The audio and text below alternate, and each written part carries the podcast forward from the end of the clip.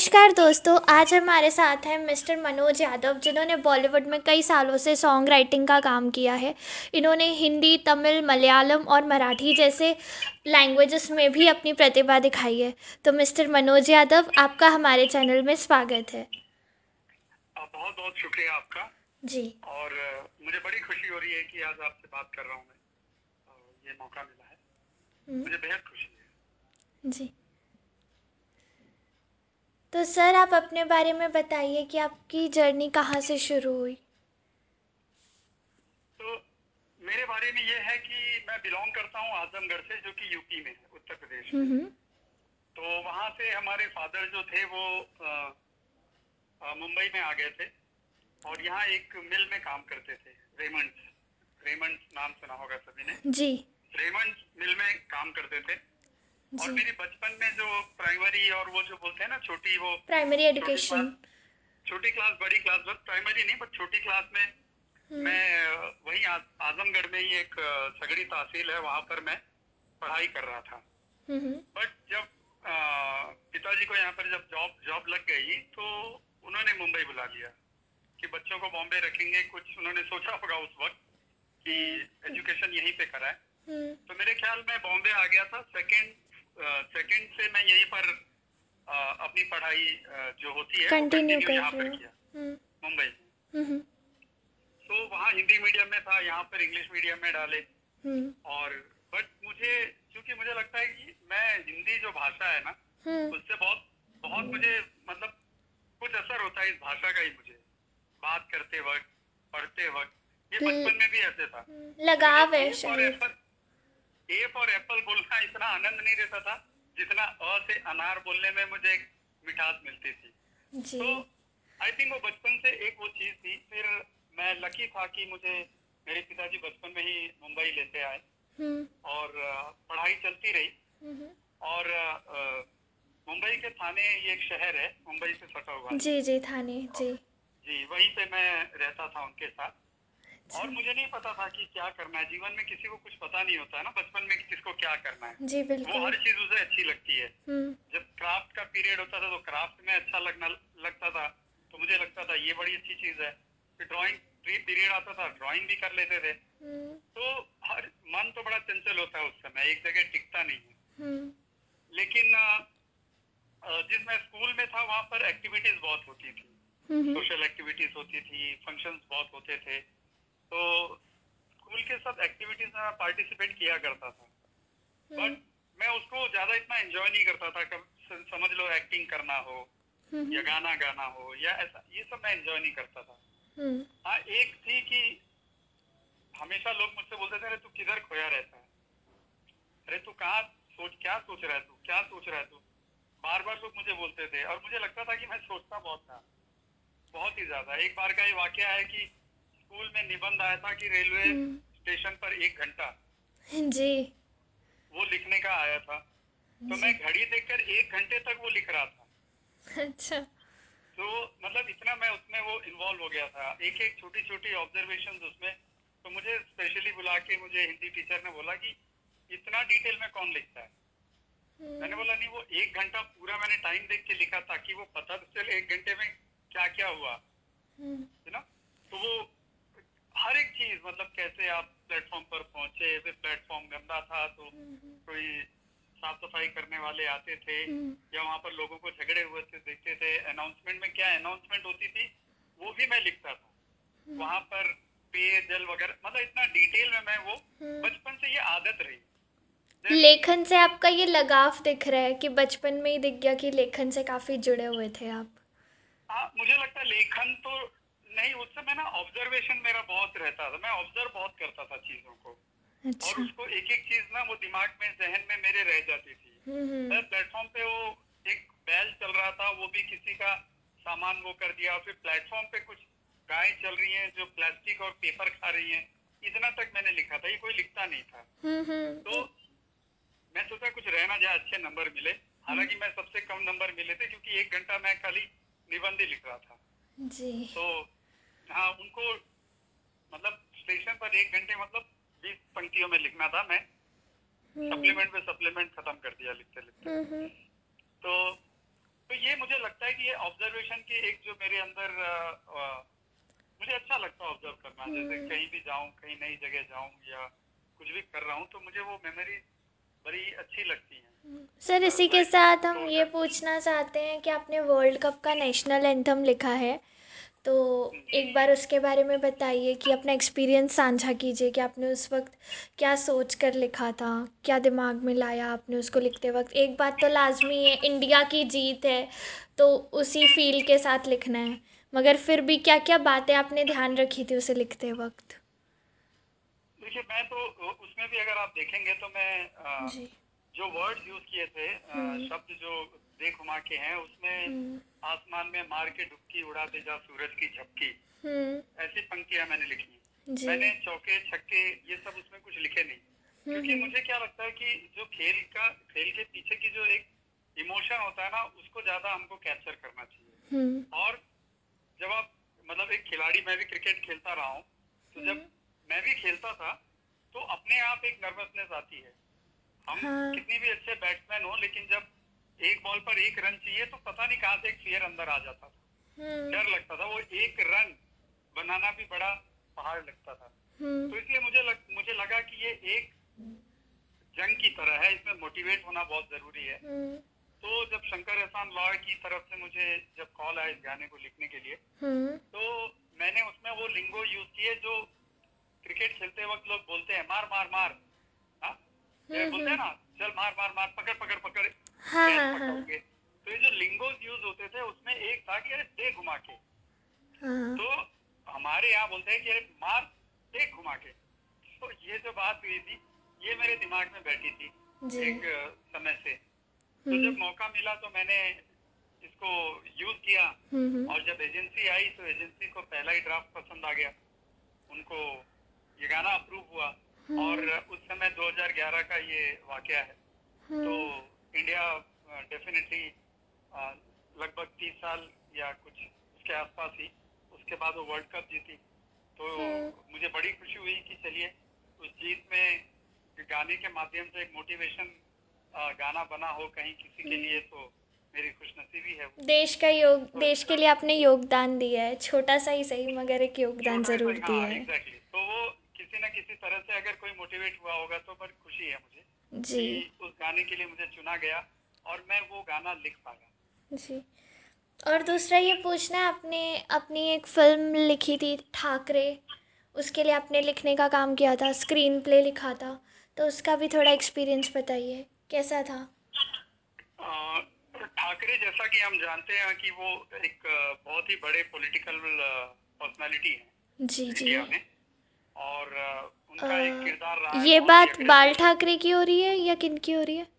ये बाल ठाकरे की बात है। बाल ठाकरे की अच्छा। उनकी लाइफ पर उनकी बायोपिक थी ये। जी। तो उन पर लिखना मेरे लिए अपने आप में एक चैलेंज था। हम्म हम्म। क्योंकि हम जैसा कि हम जानते हैं कि वो बहुत ही कड़क थे बहुत ही हम्म। ब्लंट थे बहुत ही स्ट्रॉन्ग हेडेड आदमी थे। हम्म तो मुझे प्रोड्यूसर से कॉल आया कि ये है। हम्म क्योंकि मैं एक मराठी फ़िल्म भी लिख लिख रहा था उस दौरान। हम्म। तो ये डायरेक्टर से उस तरह से प्रोड्यूसर और डायरेक्टर से मेरी पहचान हुई। एक बंदा लिखता है उसको आप ट्राई करिए। हम्म तो मुझे पहले दस बारह पेज भेजा गया कि ये है इस पे देखिए आप क्या कर सकते हो। तो कुछ स्क्रीन पे इनपुट्स भी उसमें करना पड़ा। और फिर डायलॉग जितने थे उस फ़िल्म के हम्म। वो मैंने कुछ लिखे कि आई गेस जो one liner two liner dialogue में तो वही होते हैं पंचेज होते हैं। हम्म तो जब स्क्रिप्ट मैंने लिखे तो पहली मीटिंग थी और संजय राउत जो है वो प्रोड्यूसर थे इस फ़िल्म के। हम्म तो जब संजय राउत जी के सामने प्रेजेंटेशन था मैंने वो पहला सीन पढ़ा। पहले सीन के बाद ही उन्होंने बोला परफेक्ट लाइन पर है आप। आप पूरी फ़िल्म हमारी करिए। तो वो एक दो सीन मैं पढ़ा था और टचवुड वो पसंद आया। और उसके लिए उन्होंने फिर मुझे चुना कि नहीं आप इस फ़िल्म पर काम करिए। जी। तो मेरा ये क्वेश्चन है कि आप जहाँ तक मुझे समझ आ रहा है आपका हिंदी स्ट्रॉन्ग था तो मराठी तमिल मलयालम इन सब में आप पूरा खुद से लिखते थे या किसी से ट्रांसलेट करवाते थे? नहीं नहीं मैं राइटिंग में कोई किसी से क्या करवा लेंगे? अच्छा। मराठी तो मुझे आती है। आती है। जो हाँ मैं क्योंकि मैं यहाँ जैसे बताया कि यही पढ़ा मैं तो एक सब्जेक्ट मराठी भी था। हाँ हाँ स्टेट तो बोर्ड में होता है। मी मराठी बोलू शकतो लिहू शकतो तो ये जो मराठी बेसिक है वो मुझे पता है। हाँ पोलिटिकली जो एक वोकेबलरी मेरी कमज़ोर है हाँ। कि जैसे मैं हिंदी में जो शब्दों का इस्तेमाल कर पाता हूँ हाँ। मराठी में मेरी लिमिटेशन है। लेकिन वो ऐसे ही है कि चलिए अगर घर में आटा है और यू नो आलू है हाँ। तो चलो रोटी और सब्ज़ी खा लेंगे एक दिन। हाँ। तो मराठी में मेरा वही होता है कि जितनी मेरी लिमिटेशन है उसमें मैं थॉट कितना अच्छा दे सकता हूँ। वो। अ, वही मेरा उसके अंदर एफर्ट होता है। और मुझे लगता है कि जो भी भाषा आपको पता है जितनी भी आपको पता है उसमें आपको कहना है खाली क्या फील करते हो। तो मैंने वो अ, मेरी एक फ़िल्म है वेंटिलेटर जिसमें प्रियंका चोपड़ा ने गाना गाया था। अच्छा। बाबा उसके लिए मुझे कई अवार्ड भी मिले थे। बट कहने का मतलब ये है कि वो जब उसमें मैंने गाना लिखा था जब ये मराठी में जी। तो उसकी सिंप्लिसिटी ही उनको ज़्यादा भागी। बिल्कुल। पिताजी के ऊपर गाना था पिताजी वेंटिलेटर पर है तो एक बच्चे की मनस्थिति है क्या हालत होगी? हाँ तो उसमें वो मैंने लाइन लिखी थी कि खेळण्यातला माझा खेळ होता तू। हाँ वेडा होतो मी शाणा होता तू। मैं पागल था आप शाणे थे। एक्चुअली मला पण हाँ, मराठी येते। और मेरे मेरे जो खेल और खिलौनों का जो खेल था वो तू था मैं सिर्फ़ खेला तेरे साथ। हम्म। तो वो एक बहुत ही उसको अप्रिशिएट किया गया मराठी में अ, हम्म हम्म, और वो गाने की वजह से भी मुझे ठाकरे के लिए रिकमेंडेशन था। कि वो अच्छा एक मराठी गाना सुनो इतना खूबसूरत लिखा है अच्छा थॉट है। तो तो मुझे लगता है कि वोकेबलरीज और ये शब्द तो आते ही हैं उसमें हम्म हम्म, बट सबसे पहले होता है कि आप इमेजिनेशन कितना खूबसूरती से करते हैं आप चीज़ों को कितना अच्छे से प्रस्तुत कर पाते हैं। हम्म, है ना? मतलब एक लहजा भी होता है जैसे कि अगर आपको सीधा करना है कि भाई मैं आपसे बहुत प्यार करता हूँ। हम्म, ये यही शब्द आप किस भावना से बोलते हो? तो वो भावना जब आपकी एकदम एक्सट्रीम जब जाती है हम्म। तो मुझे लगता है शब्द अपने आप उस अपने आप उस भावना में यू नो आने लगते हैं। शब्द मैजिकल बन जाते हैं फिर।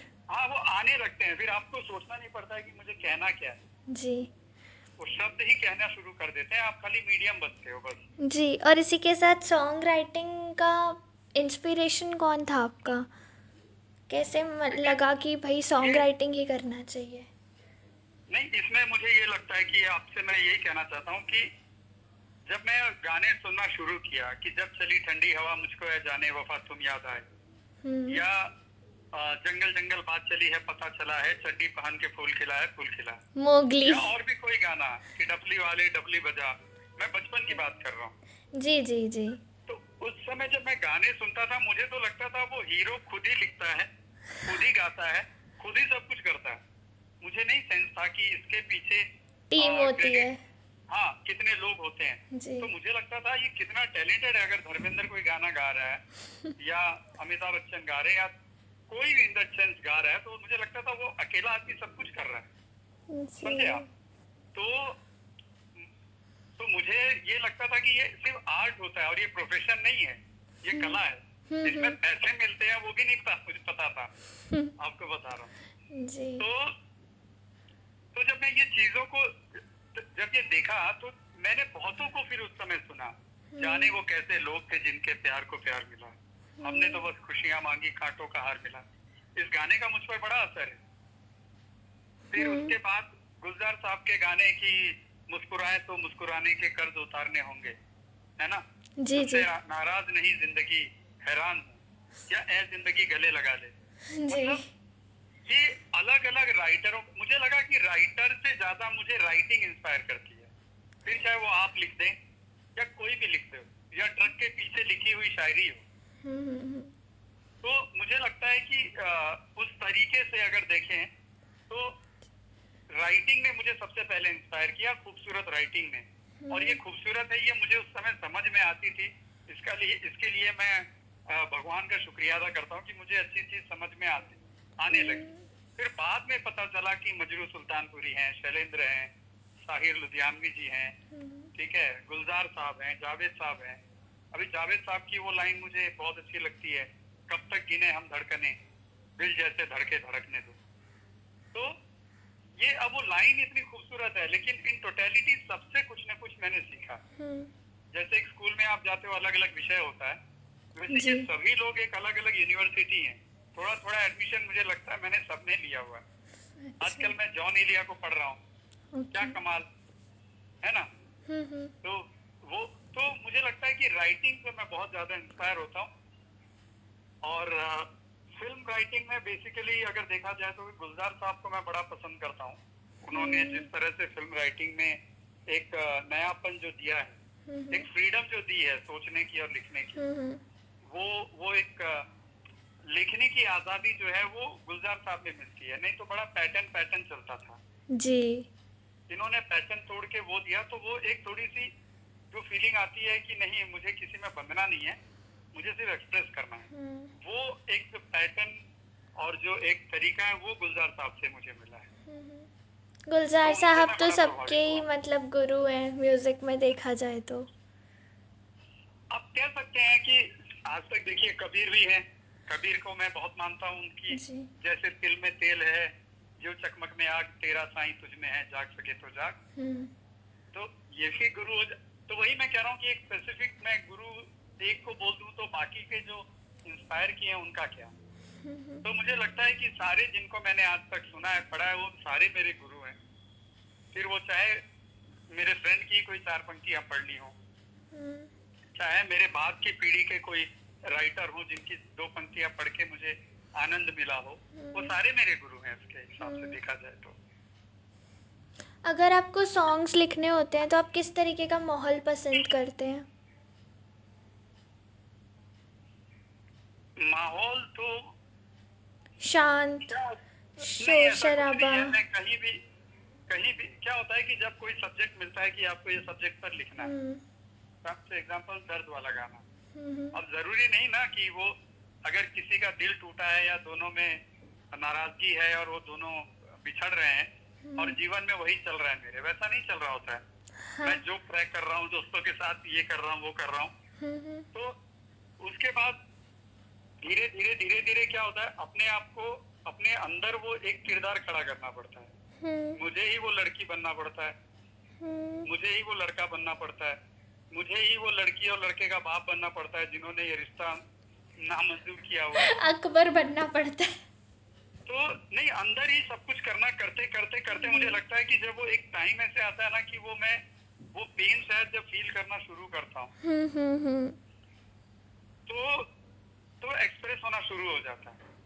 भले शब्द नहीं है लेकिन वो वो मुझे और वो फिर वो असर होता है। अब उस वक्त मैं शायद स्टूडियो से निकल के कहीं घर जा रहा हूँ रास्ते में हूँ गाड़ी में हूँ। हम्म, या बस मैं खाना खाने बैठा हूँ टेबल पर और दिमाग जहन में वही मेरे चल रहा है हम्म, हम्म, कि दिल दिल मतलब ये नाराज़गी वाली बात चल रही है।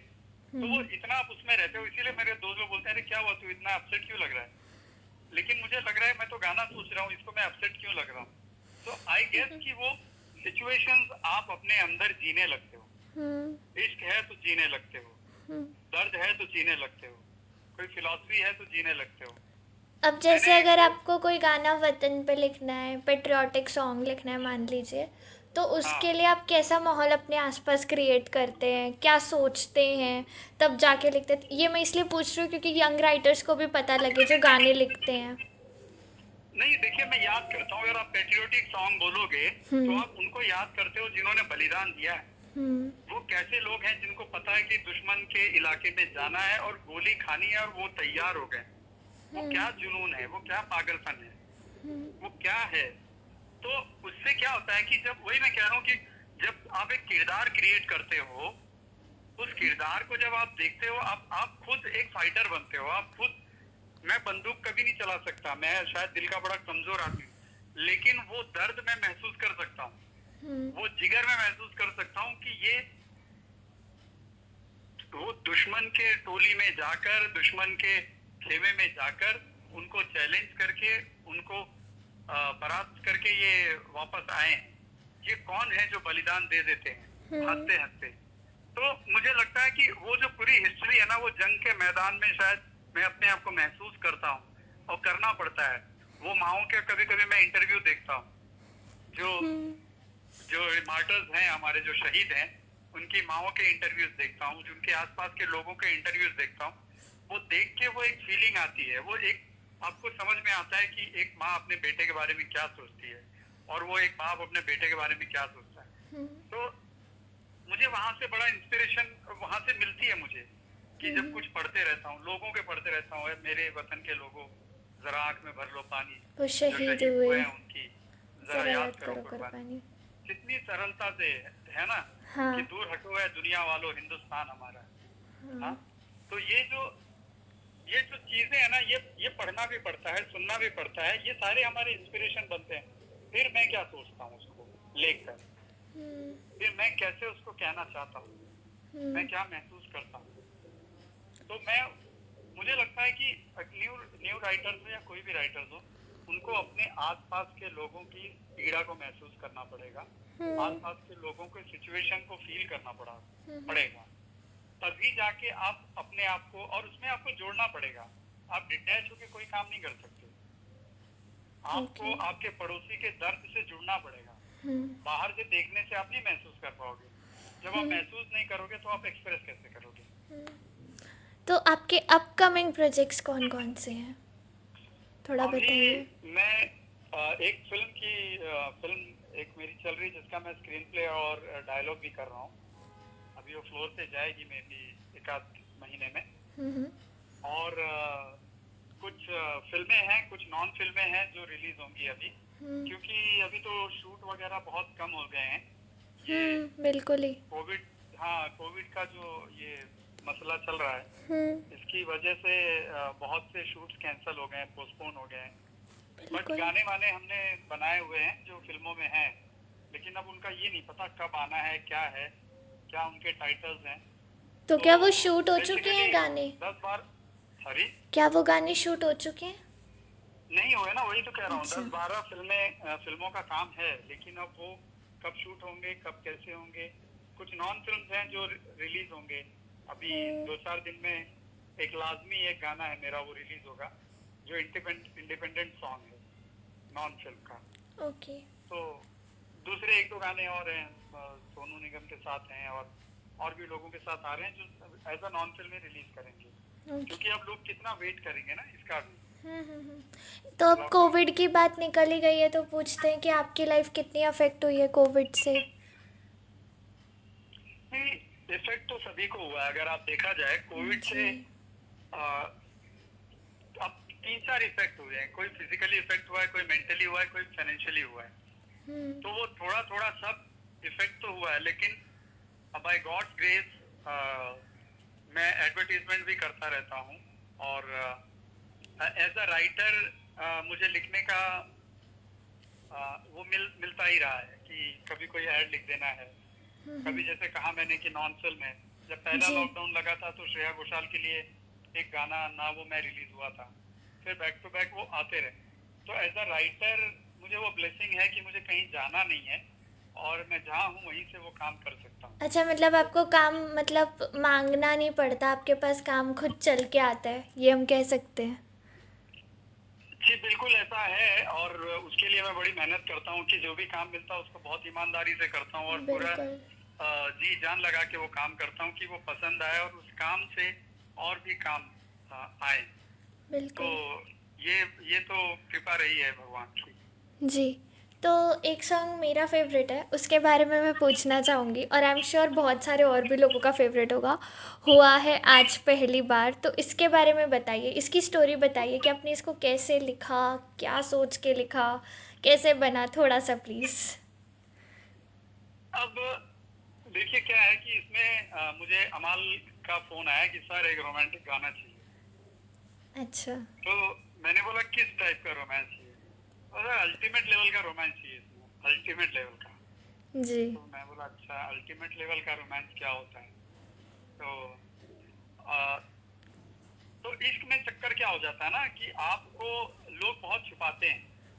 हम्म। बहुत लिमिटेशंस uh, होती हैं। तो मैं जब ये गाने का इमेजिनेशन कर रहा था जी। तो मुझे पहली लाइन जो मेरे दिमाग में स्ट्राइक हुई जो फ़र्स्ट लाइन जी। कि मैं तुमसे इश्क करने की इजाज़त रब से लाया तो अक्सर इश्क के दुश्मन हो जाते हैं ये फलाने ढिमके वगैरह जो भी चलता है इश्क की बड़े दुश्मन होते हैं कुछ जलने वाले होते हैं। जी तो बिल्कुल। बड़ा प्रताड़ित होता है ठीक है? तो मैंने कहा कि भाई सेल्फ सर्टिफाई होता है ना एक अपना सेल्फ सर्टिफाई आपको करना होता है। हाँ। आप अपना पैन कार्ड निकालो तो उस पर आपको एक सिग्नेचर करके सेल्फ सर्टिफाई करना पड़ता है। जी। तो मैंने कहा कि ये आशिक ऐसा है जो कॉन्फिडेंट है। सब हम्म। प्लानिंग करके आया है। वो ऊपर वाले के साम साथ बैठा और बोला कि भाई मैं जाऊँगा इस लड़की से इश्क करूँगा। न तुम बीच में आओगे ना तुम्हारी दुनिया बीच में आएगी। ये कहानी ये थॉट मेरे दिमाग में चलने लगा। एक। आशिक भगवान के सामने बैठता है बोलता है एक शर्त पर मुझे जन्म दो आप कि मैं ये इस नाम की लड़की से यहाँ की लड़की से इश्क करूँगा और इसका तुम मुझे अथॉरिटी दे दो। उसके बाद कोई मुझे टोके रोके ना। तो ये लाइन जब ये जो थॉट ये कहानी जब दिमाग में बैठी तो कि जी। हुआ है आज पहली बार जो ऐसे मुस्कुराया हूँ। तुम्हें देखा तो जाना ये कि क्यों दुनिया में आया हूँ। जी। हाँ फिर जी जी। ये जाने लेकर तुमसे इश्क करने की इजाज़त रब से लाया हूँ। अब लेके आया हूँ भाई तुम भी नहीं मना कर सकती है हाँ। अब तुम्हारे पास भी ये राइट और अथॉरिटी नहीं है कि तुम हमें मना करो अब इश्क करने से। क्योंकि मेरे पास परमिशन लेटर है। मेरे पास वीज़ा बोल दो टिकट बोल दो या जो भी कॉन्ट्रैक्ट बोल दो सब मैं लेके आया हूँ। फिर उसी में ना तो जमी से आसमान तक ढूंढ आए जहाँ सारा हाँ ना हुआ ना होगा। आ, तुमसा कोई तुमसा दोबारा। तो ये चीज़ें फिर अपने आप फिर एक एक एक जुनून फिर वो अपने आप एक पागलपन इश्क में आ ही जाता है। तो मैं वैसे ही कहा ना आपसे फिर आप ही मजनू बन जाते हो आप ही आशिक बन जाते हो। वो तो गाना भले किसी पर भी पिक्चराइज हो बट वो लिखते समय वो समय आप वो भावनाओं से जी रहे होते हो आप वो महसूस कर रहे होते हो। खुद ही महबूबा बनते हो और खुद ही माशूक बनते हो। वो जी। महबूब और माशूक वाला दोनों रोल मुझे ही प्ले करना होता है। ये काफ़ी यूनिक था मतलब काफ़ी यूनिक भगवान के साथ एक इंसान बैठा है और वो उस लेवल का बात कर रहे है बातचीत हो रही है। नहीं मैंने कहा ना कि मुझे मुझे तुम तभी पैदा करना वो है ना तुम्हें देखा तो जाना ये कि क्यों दुनिया में आया हूँ। जी। कि मैं दुनिया में अगर मुझे भेज रहे हो भाई तो ये मेरे को ये मेरी शर्तें हैं। हमें आप उनसे इस करने की इजाज़त दीजिए तब हमें जन्म दीजिए वरना हमें नहीं जाना नीचे। तो वो जुनून वो कहानी दिमाग में पहले आती है फिर उसको जस्टिफाई करने के लिए उसको एक्सप्रेस करने के लिए फिर वो जो शब्द आते गए और आपके सामने हुआ है आज पहली बार जो है वो। तो ऐसा पहली बार ही हुआ है कि कोई रब से इजाज़त लेके आया। जी जी। तो इसलिए वो कहानी आ, आ, और आ, गाना जो है एक दूसरे के साथ चल रहे थे। तो वो कहानी कहाँ से मतलब आपके दिमाग में आई? ऐसे ही बैठे बैठे आ गया या फिर कोई चीज़ चल रही थी और उसने आपको ये आइडिया दिया कि चलो ऐसा कुछ बनाते हैं? नहीं जैसे अभी किसी ने बोल दिया कि अल्टीमेट लेवल का इश्क चाहिए। मैनली नहीं चाहिए। हम्म। मतलब आदमी वाला मैं तुमसे प्यार करता हूँ तुमको हर हम्म, जन्म हम्म। में तुम ही मिलो मुझे। या। तुम्हें देखा तो आ, मतलब जन्नत दिखाई देता है तुम्हारी आँखों में नूर बरसता है। हाँ हाँ। ये सब नहीं चाहिए। हमें एक अल्टीमेट लेवल का थॉट चाहिए कि जो ना कहा गया हो न कभी कोई तो अब तक सुना तो ऐसा हाँ। कुछ करिए। तो मैं मैंने यही सोचा कि भाई इश्क को बहुत ही दिक्कत होती है इश्क करना। समाज में हम्म। करना एक अपने आप में बहुत बड़ा मसला बना हुआ है। तो उसको कैसे सॉर्ट आउट किया जाए वो जद्दोजहद को कैसे मिटाई जाए? हम्म, हम्म। तो वही है कि फिर मैं लेके आया हूँ परमिशन आप प्लीज़ मुझे दे दो। दरअसल मुझे लगता है कि जो बहुत बेहतरीन गाने जो बनते हैं ना वो आसानी से आ जाते हैं। इसमें समय नहीं लगा जो मैं लिखता गया वो होता गया और अप्रूव होता गया। ऐसा नहीं कि इसको फिर लिखो फिर लिखो फिर लिखो। ये ऐसे नहीं रहे गाने। ये कुछ गाने हैं जो मैं जो लिख के दिया वो उनको पसंद आ गया। मतलब ये एक बार में अप्रूव हो गया? हाँ। वाओ। हाँ। तो थैंक गॉड मैं वही कहता हूँ कि कुछ गाने ऐसे हैं जो मेरे और वही गाने बड़े हुए हाँ। हाँ। तो वो गाने सबको पसंद आते हैं जो जितनी आसानी से आता है। जी। क्योंकि सिंप्लिसिटी सबको पसंद है ज़्यादा तामझाम अब सब देख के बोर हो चुके हैं। हाँ एग्जैक्टली मतलब ये हम साइंटिस्ट नहीं है ना हम तो आर्टिस्ट हैं।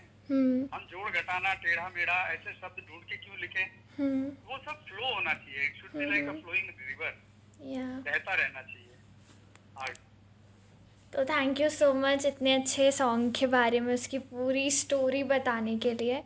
तो गॉड इज़ ग्रेट हम लोग क्या हैं? मतलब तो वी आर तो मीडियम गॉड की ब्लेसिंग है खाली। या और आप राइटर्स को क्या इंस्पिरेशन देना चाहेंगे? और मोटिवेशन कि किस तरह से उन्हें आगे अपने सॉन्ग राइटिंग के करियर में बढ़ना चाहिए? कैसे आगे जाना चाहिए? मैं देखिए दो तीन चीज़ें जो मैंने ऑब्ज़र्व की अपनी लाइफ में वही मैं बता रहा हूँ हम्म, कि सबसे पहले तो अपने काम को अपनी लिखावट को किसी के लिखावट के साथ कंपेयर ही मत करो जीवन में। हम्म, आपको भले किसी की भी राइटिंग कितनी भी अच्छी लगती हो हम्म, आपको जो अच्छा लगता है वो आपका बेस्ट है। और वही आप लिखो और उसको आप प्यार करो अपनी हम्म, लिखावट को। अगर आप ऐसा नहीं करते हैं तो आप जीवन में सेटिस्फाई नहीं होंगे। आपको लगेगा ये लाइन मेरी उस लाइन से कमज़ोर है। कोई लाइन कमज़ोर नहीं होती है देखो हम्म। ज़िंदगी तो ज़िंदगी है। वो चाहे किसी भी शरीर में हो। हम्म, उसकी अपनी अहमियत है। तो कविता गीत नज्म शायरी पोइट्री जो भी आप कह लो वो अपने आप में एक ज़िंदगी है एक तजुर्बा है एक फीलिंग है। उसकी वैल्यू उतनी ही है जितनी की साहिर लुधियानवी साहब की होगी मिर्ज़ा गालिब की होगी कबीर साहब की होगी या एक छन्नू लाल की होगी। मैं एग्जांपल दे रहा हूँ। सबका सेम है। Art is never good bad best better कुछ नहीं। आर्ट इज़ अ फीलिंग उसे कहीं ना कहीं दुनिया में किसी कोने में कोई फील ज़रूर करेगा। किसी को पसंद आएगा किसी को थोड़ा कम आएगा किसी को बिल्कुल नहीं आएगा। पसंद वाली बात ही नहीं वो जुड़ा नहीं। वो उस भावना से जुड़ा नहीं क्योंकि वो वो भावना महसूस नहीं किया अभी तक। जिस दिन वो महसूस कर लेगा वो आपकी पंक्तियों से जुड़ जाएगा। आज एक दर्द वाले गाने तड़प तड़प के इस दिल से आह निकलती रही। जी। ऐसा क्या गुनाह किया जो गाना था उससे लोग जुड़े क्योंकि लोग तड़पे हैं इश्क में। तो जो नहीं। तड़पा है उसके लिए गाना इतना बड़ा नहीं है। बोले अरे क्या कुछ भी बोल रहे हैं इश्क में ऐसे थोड़ी तड़पता है कोई। हम्म, लेकिन क्योंकि वो तड़पा नहीं है। तो मुझे लगता है कि हर काम को अप्रिशिएट करने वाले लोग हैं समझने वाले लोग हैं फील करने वाले लोग हैं। तो पहला जो मैं ये कहना चाह रहा था मैं हो या कोई भी राइटर हो अपने काम को कभी छोटा या बड़ा ऐसा उसमें अपने काम को एंजॉय करें अपने काम को सिर्फ़ फील करें और एक्सप्रेस करें। किसी से कंपेयर ना करें।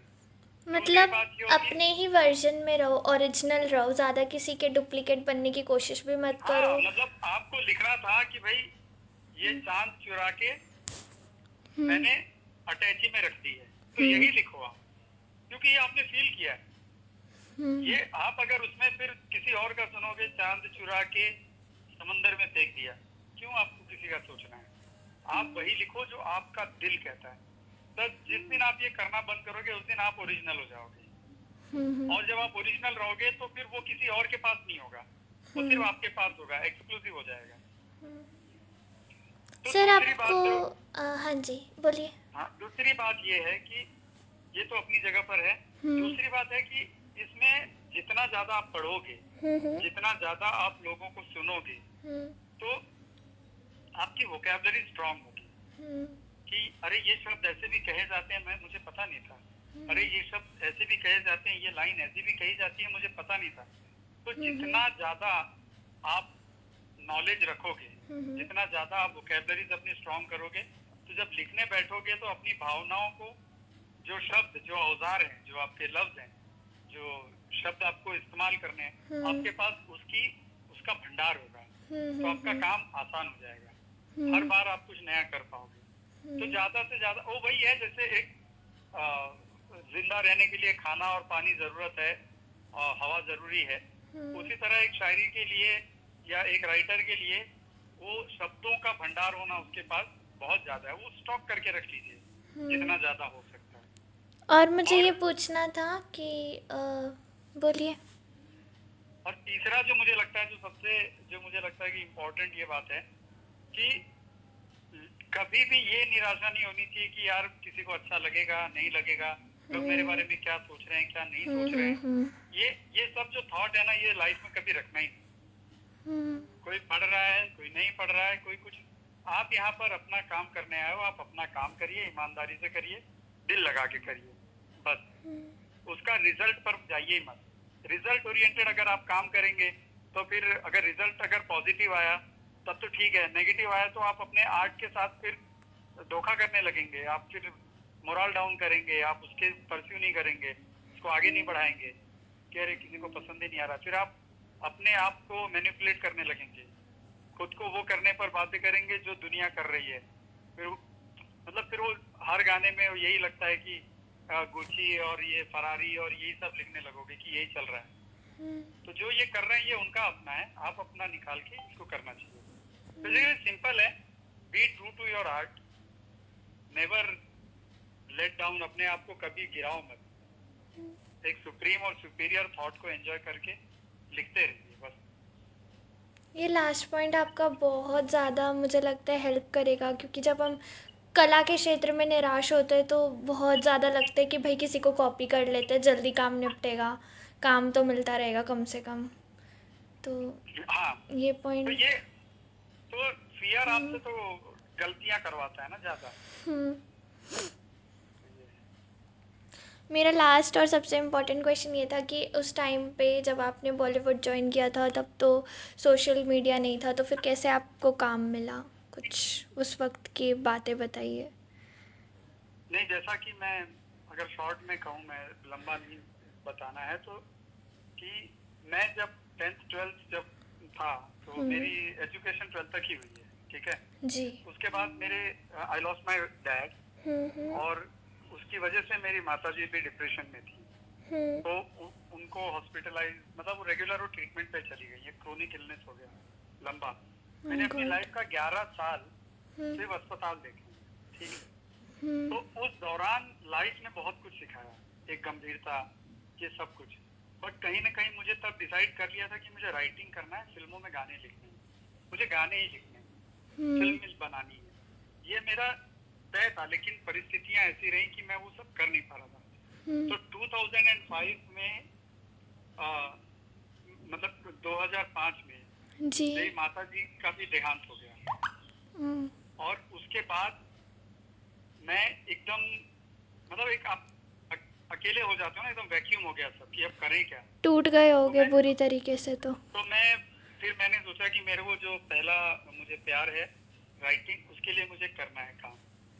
तो उसके लिए मैं जब शुरू किया तो मुझे मैं किसी को जानता थोड़ी हूँ मैं कोई बॉलीवुड में कोई पहचान नहीं थी। और जैसा कि आपने कहा सोशल मीडिया उस समय नहीं था इतना एग्रेसिव और एक फ़ोन लैंडलाइन हुआ करते थे नॉट इवन मोबाइल तो फिजिकली आपको जाना आना पड़ता था।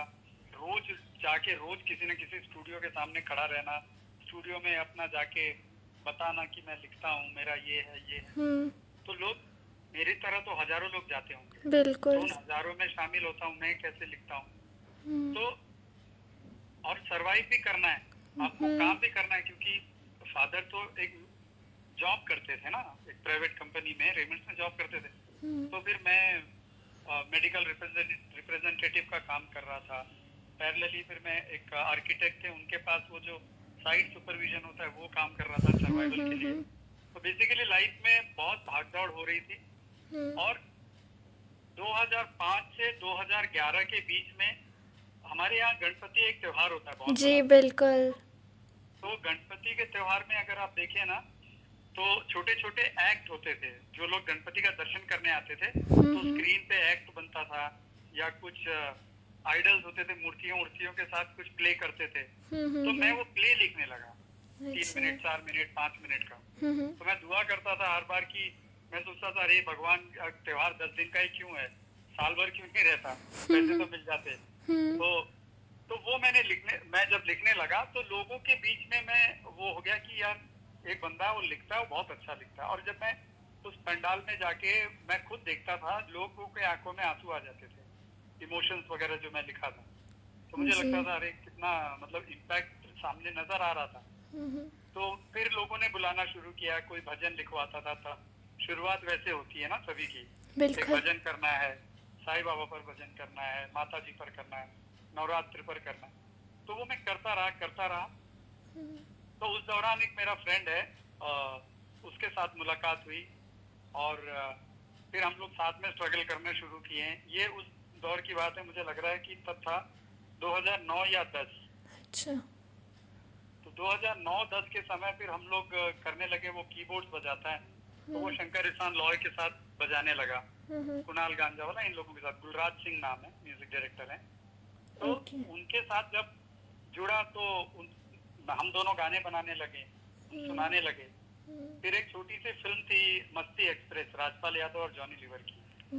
वो पहली फ़िल्म वो पहली फ़िल्म में मैंने गाना लिखा। तो वो गाना शंकर महादेवन ने गाया। तो हाँ तो शंकर महादेवन ने जब वो गाना गाया उनको गाना बहुत अच्छा लगा। तो शूटिंग के समय मेरे को बोल रहे हैं मुझे कह रहे हैं कि ठुमरी लिखते हो? मैंने बोला जी मैं लिखता हूँ। तो बोले ठीक है लिख के कल लेके आना स्टूडियो पे। वो मेरे जीवन का वो जो डायलॉग था वो मेरे लाइफ का जो है टर्निंग पॉइंट कि तुम ठुमरी लिख के मंडे को मुझे स्टूडियो मिलो दस बजे। अब मैं एक्साइटमेंट में ये पूछा नहीं कि कौन सा रस में लिखना है। कि प्रेम रस है विरह रस है क्या क्या लिखना है? तो फिर मैं रात भर बैठ के 24 ड्राफ्ट लिखा था हर रस में। वीर रस में करुणा जो भी जितने भी फीलिंग थे मैंने 24 पेज लिख के सुबह 10 बजे बुलाए थे 9 बजे पहुँच गया था मैं। तो उन्होंने पढ़ा बोले अरे ये फ़िल्म का स्क्रिप्ट लिखा है कि गाना? मैंने बोला मैं आपसे पूछना भूल गया था कि क्या मूड है क्या कंटेंट में लिखना है। तो मैं जितने भी कंटेंट हो सकते हैं वो सारे लिख के लाए उन्होंने पढ़ा और वो शायद वो मेरी मीटिंग उनके जहन में रह गई कि ये बंदा उसको पता नहीं था तो वो सारा लिख के आया। तो वो शायद उनको उस चीज़ की एक रिकग्निशन हुआ उनके जहन में दर्ज हो गया कि ये मनोज यादव है। जो इस तरह से करता है। और फिर वो कुछ हुआ नहीं। उसके बाद तो वो बात वहीं पे रह गई। मैं लेके चला आया। फिर एक दिन अचानक उनकी मैनेजर का कॉल आता है। और वो कहते हैं कि आपको शंकर एहसान लॉय ने बुलाया है। एक एडवर्टाइजमेंट पर काम करना है। और वो पहला एडवर्टाइजमेंट मेरे लाइफ का था जिसमें ऐश्वर्या राय और अभिषेक बच्चन का भी वो पहला था। हाँ Okay. तो वो जो था सोने से भी सोना लगे सलोना मेरा यार। ओके। हाँ वो पंद्रह मिनट में मुझे लिखना था। शंकर भाई का स्टेटमेंट है शंकर भाई मुझसे कहें कि बैठ पंद्रह मिनट में लिख एजेंसी आ रही है उनको सुनाना है। अब वो भगवान की कृपा रही कि वो पंद्रह मिनट के अंदर वो लाइनें आ गई जो एजेंसी को भा गई। और वो अप्रूव हो गया गाना। फिर उसके बाद मेरे ही गाने का मुझे ही रेफरेंस मिलता था कि मनोज जी वो एड कैसा लिखा है देखो सोने से भी सोना लगे। वैसा कुछ ऐड दिखना है आपको। तब मैं कहता था वो तो मेरा ही लिखा हुआ है। तो वो पहला ऐड उसके बाद से जो आज इतनी फ़िल्में जो भी हैं चाहे आप पीकू ले लो नीलबट्टे सन्नाटा ले लो गब्बर ले लो हाउसफुल ले लो या जो भी धनक लक्ष्मी जो भी आप नाम लो। मराठी मूवीज़ हाँ मराठी जो भी है मलयालम है या जो भी ये सारी चीज़ें जो अगर आप देखोगे तो आपको पूरा क्रेडिट मैं सिर्फ़ उनको ही देना चाहता हूँ। कि वो मैं उस मौके पर जब उन्होंने बोला कि वो एक ऐड लिखवाया और भगवान ने मुझसे वो ऐड अच्छी तरह लिखवा दिया। हाथ पकड़ के यूँ मानो भगवान ने हाथ पकड़ के लिखी वो बात। पूरी जो स्ट्रगल थी वो वहाँ पर आके रुकी इस तरह से। मतलब वो वही है कि जुड़ते गए मैं करता रहा। मैं हार नहीं माना मैं करता रहा। मैं करता रहा। आप चलते रहते हो तो फिर मंजिल कितना? मंजिलें नहीं चलती। चलना आपको पड़ता है। मंजिल तो वही है। तो आप जब रुक जाओगे कि मंजिल चलकर आएगी आपके पास तो वो नहीं होना। है आपको चलते रहना मैं चलता रहा। और अपने आप पर भी विश्वास रखा भगवान पर भी विश्वास रखा। और लोगों पर भी विश्वास रखा कि लोग जब सुनेंगे तो कोई ना कोई तो मेरी दिखावट को समझेगा। तो इस तरह से मुझे पूरा क्रेडिट मैं शंकर एहसान लॉय सर को देना चाहूँगा। कि उन्होंने मतलब हाथ पकड़ा काम करवाया और फिर उसके बाद काम मिलते रहे आपको तमिल और मलयालम मूवीज़ में लिखने का मौका कैसे मिला? नहीं तमिल और मलयालम में एक्चुअली कैसा होता है कि एक तमिल में गाने हिंदी हैं फ़िल्म तमिल है वो पूरी फ़िल्म तमिल है लेकिन उसमें जो एक्टर है वो बॉम्बे आया हुआ है। तो बॉम्बे में एक क्लब में गया जहाँ पे हिंदी गाना चल रहा है। अच्छा। तो वो हिंदी गाना गाएगा ना यहाँ पर।